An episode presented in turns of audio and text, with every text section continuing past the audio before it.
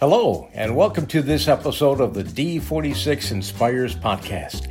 Each episode, we will share stories of imagination, innovation, and inspiration. And now, here's our host, Katie O'Brien. Welcome to today's episode of the D46 Inspires podcast. I am your host, Katie O'Brien.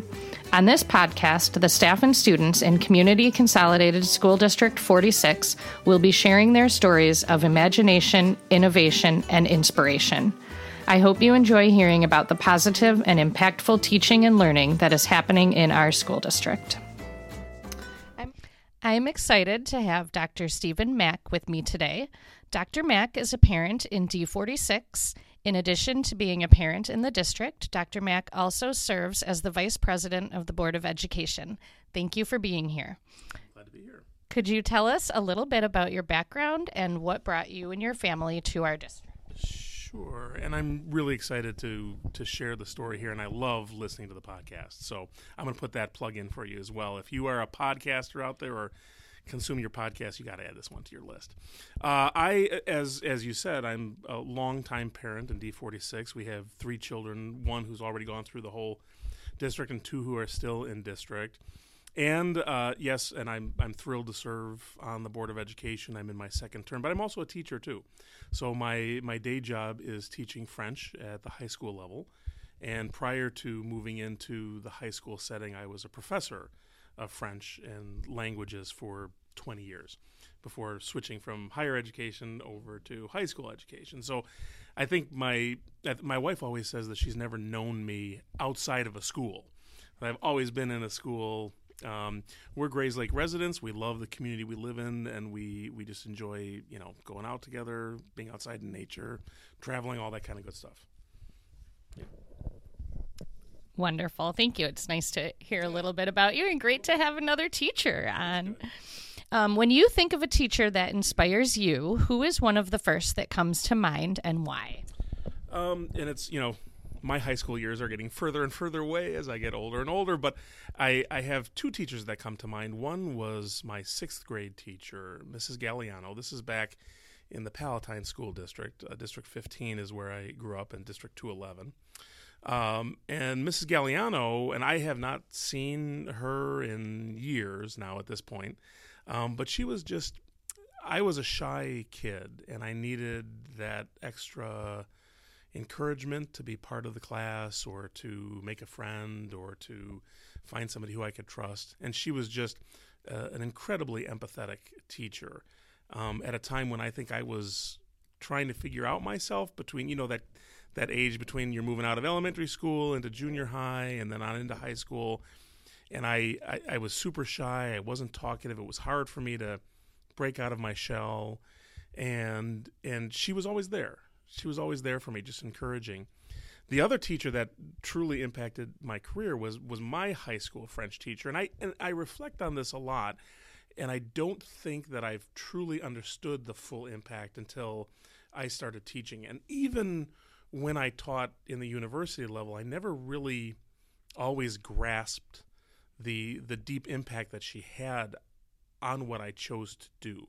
I had different ideas about what I was going to do in college. I wanted to I always wanted to do something international. Yeah. But it was always geared towards maybe, you know, the State Department or you know, a government agency or consulting or something like mm-hmm. that. And it wasn't until after I graduated from college that I realized that I enjoyed teaching and I randomly took a, a, a substitute teaching job one or two years after I graduated to make some money and decide what I wanted to do next. And that was that was the end of it. That was that was the, or the beginning of it, I should say, because from there on, I, I knew that teaching was going to be the thing, and and it was always languages. It was always either English or French or something that I had been teaching. And when I was a professor, it was French, and then English for a little bit, and then back to French. And truly, when this position opened up at the, a local high school, I jumped on it. And I don't even think I realized then her impact on my life until I was actually sitting in the high school classroom thinking to myself, my goodness, I have truly come full circle and become my French teacher. And her name was Miss Peterson, and she was at Palatine High School when I was there uh, in District 211. And she was just a wonderful human being and a, a kind, empathetic, incredibly intelligent teacher who loved languages and and passed that along on to me. And so I'll never forget that. And I know she's still out there. Yeah. So if she does listen to this, I know we've talked a little bit on, on, on email, but I would love to talk to her and thank her and let her know that the continuing tradition of teaching French at the high school is alive and well. Yes.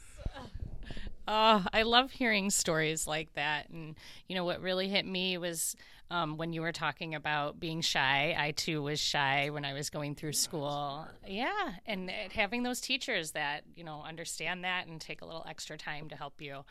Um, connect with others. And one of the least and, shy um, professions out there is to stand in front of a classroom yes. of other people, younger people who you know are you know doing whatever they're doing. Exactly. And so it was, just, it was one of those things that just that just hit. And, and with the French, it was, you know, in order to get in, back when I was in, in grammar school, moving into junior high, in order to take a language in junior high, you had to have good grades in English when you were in sixth mm-hmm. grade. And I was struggling. Um, and so, you know, my mom at the time had gone to the principal and said, "Hey, can you, you know, can you let Stephen have a chance to to take French? And if after the first semester he's he's totally, you know, bombing it, we'll we'll we'll kick him out." Well, I didn't and it, it, just that one chance even just in that education setting just to prove that you know i didn't have to have this i could have this and move forward with it was really a phenomenal experience and those teachers were part of that movement moving forward that's awesome. Thank you so much for sharing that. If you were to describe D46 in one word, what would it be? There's probably too many. Uh, and and so the question, you know, one word is, is you know this is the question that we ask our students sometimes, and yes. they get annoyed with me for asking, you know, what would you describe yourself and what, yeah.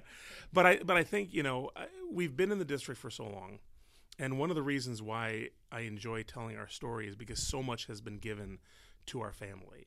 You know, my, my oldest daughter has gone through the special education program in District 46. And if it wasn't for District 46, she would not have gotten to where she is today you know, in high school, and she's about to graduate high school and move on to, you know, additional schooling and probably work programs and things like that. But she can do that because of District 46, because of the teachers here, because they gave her a chance. And when you think of, you know, all of the districts in, in Illinois or all of the districts in the United States, this is like a pot of gold here. It, it really is. That's not my word yet. but this but this is like a pot of gold and it really impacted our family a lot. Um, my my younger children are in District 46, and they are equally blossoming. There's something about this district, about the teachers, about the staff, the administrators, the community that surrounds us. That's that's that there's there's there's there's a magic to it, I think, and I'm sure a lot of people feel that way about the districts they're in in their communities spread across the world and wherever they are across the United States. But but there's something really really unique about District 46 in Illinois. And I have always told, you know, my board colleagues, community members, staff that any chance I get to shout the praises of the district, I will take. And so for us, the word I would choose is home. It's really been a home for all of us, not only for my wife and I, but for each of my children and for, you know, the volunteer opportunities that we both do and for them it's just home. I love that you use the word home um, to describe our school district. This is the third district that I've been in. And when I came here, I left a district that I'd been in for 10 years that I thought I would retire in. And after just a short time in Grayslake, um, I too can say that this district feels like home. Yeah, and it's interesting because it's you know you you, you try to you, you don't often associate a career necessarily with home. I mean, we're mobile in our careers. We mm-hmm. we move around, and teachers move around, and you know, and in my wife's particular profession, people kind of move around for different opportunities, and you know, it's it's just the the care, the the love, the the empathy, and just the interest that our teachers and our staff take in the children mm-hmm. amazes me every time. I mean, I can sit here and say, you know, our goal is to educate every child, right? We know that. We know that that's the larger umbrella of of public education, but here there is such a connection, such a genuine love for what the teachers do and for what the administrators do and for what the team does that the kids can feel that and they know that when they're not at their their home home, they know that they're safe. They know that they are you know working towards a goal, and they feel valued and they feel appreciated. Mm-hmm. You know, from from the youngest you know child in in pre-K or early education to you know the eighth grader getting ready to you know change the the chapter into high school. Yeah. They they know that they have a voice. And that they are part of the culture of the district, and they're not separate just because it's you know the, the school and the students type of environment, right? It's it's the whole thing together. So it's home. Yep. Yeah. Um, what advice would you give a new teacher coming into our district? Uh, well, and I suppose, I mean, I guess, I suppose any district. I guess it doesn't. I mean, I, I know there are a couple things that that I always look for. You know, if if you have the opportunity to connect with a mentor, uh, and it doesn't even have to be in a, a, a an official mentor mentee program. But if there are teachers who are in a department or a particular area of the school that are identified as somebody that you might be paired up with, either formally or informally, just so that you have that guiding person with you that can talk to you if you're shy, can help you, you know, kind of break out of that shell or give you a sense of what the culture is and also be your kind of your liaison to what's going on. We all we all love to come to a new place and we get excited and we're ready to share our expertise with students and with colleagues but then it's also overwhelmingly you can feel overwhelmingly alone sometimes because so much is going on. When i started you know when i moved from the university to the high school it, it was it was a culture shock mm-hmm. you know the you know for me my experience in the university was you know i had colleagues but you know we were very you know we were focused on our own particular content area. You do have meetings and stuff, but not like you do in you know in a secondary or a primary education uh, setting. And so when I went to the high school, I'm like, wow, I feel like I am newly in high school and I just moved here. And and it was comforting to be paired up with somebody who kind of knew the ropes a little bit. And it was an informal relationship. And now there's a formal mentoring program at the high school where I teach, and I'm a mentor now okay. to other teachers coming into the district. And I think that's incredibly valuable to have that. Um, the other thing I would really highly recommend that that a, that a new teacher take into account is, yes, you are doing enough. You really are, and you you are getting up in the morning. You are getting ready to not only share knowledge, but to to you, you might be the only person that that maybe says hello to some to a student during the day.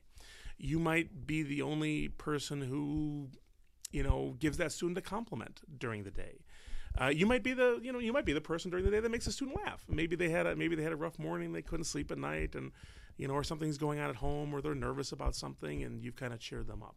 And so I think we as teachers often take on this extraordinary weight, mm-hmm. and we never feel like we're quite doing enough, but you are. You you are always going to reach somebody, no matter whether you think you do or not and kind of try to keep that in the back of your mind if you're coming into teaching because it'll it'll serve you well. Yeah. Yeah. And that's the exact reason why I wanted to start this podcast, you know, to let teachers know the impact that they have because like you said, we do carry this weight and we often forget um, how the smallest interaction can mean the world to our students. You said it. It, it, it, could be even just the, a, a passing wave in the hallway or a fist bump you know, and that that could signal to a student or a staff member mm-hmm. or a mm-hmm. fellow teacher or somebody who's you know who's a colleague that you know I'm I'm being seen and I'm being heard, and so that that gives me you know a little positivity and power in my day. Yeah. yeah. So important. Well, thank you so much for joining us on today's episode. If you like what you heard, please subscribe wherever you listen to your podcasts and be sure to tell your friends about D46 Inspires.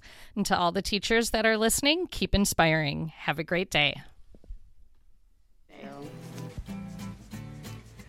Thanks for joining us for this episode of the D46 Inspires podcast. Join us next time for more great stories of imagination, innovation, and inspiration.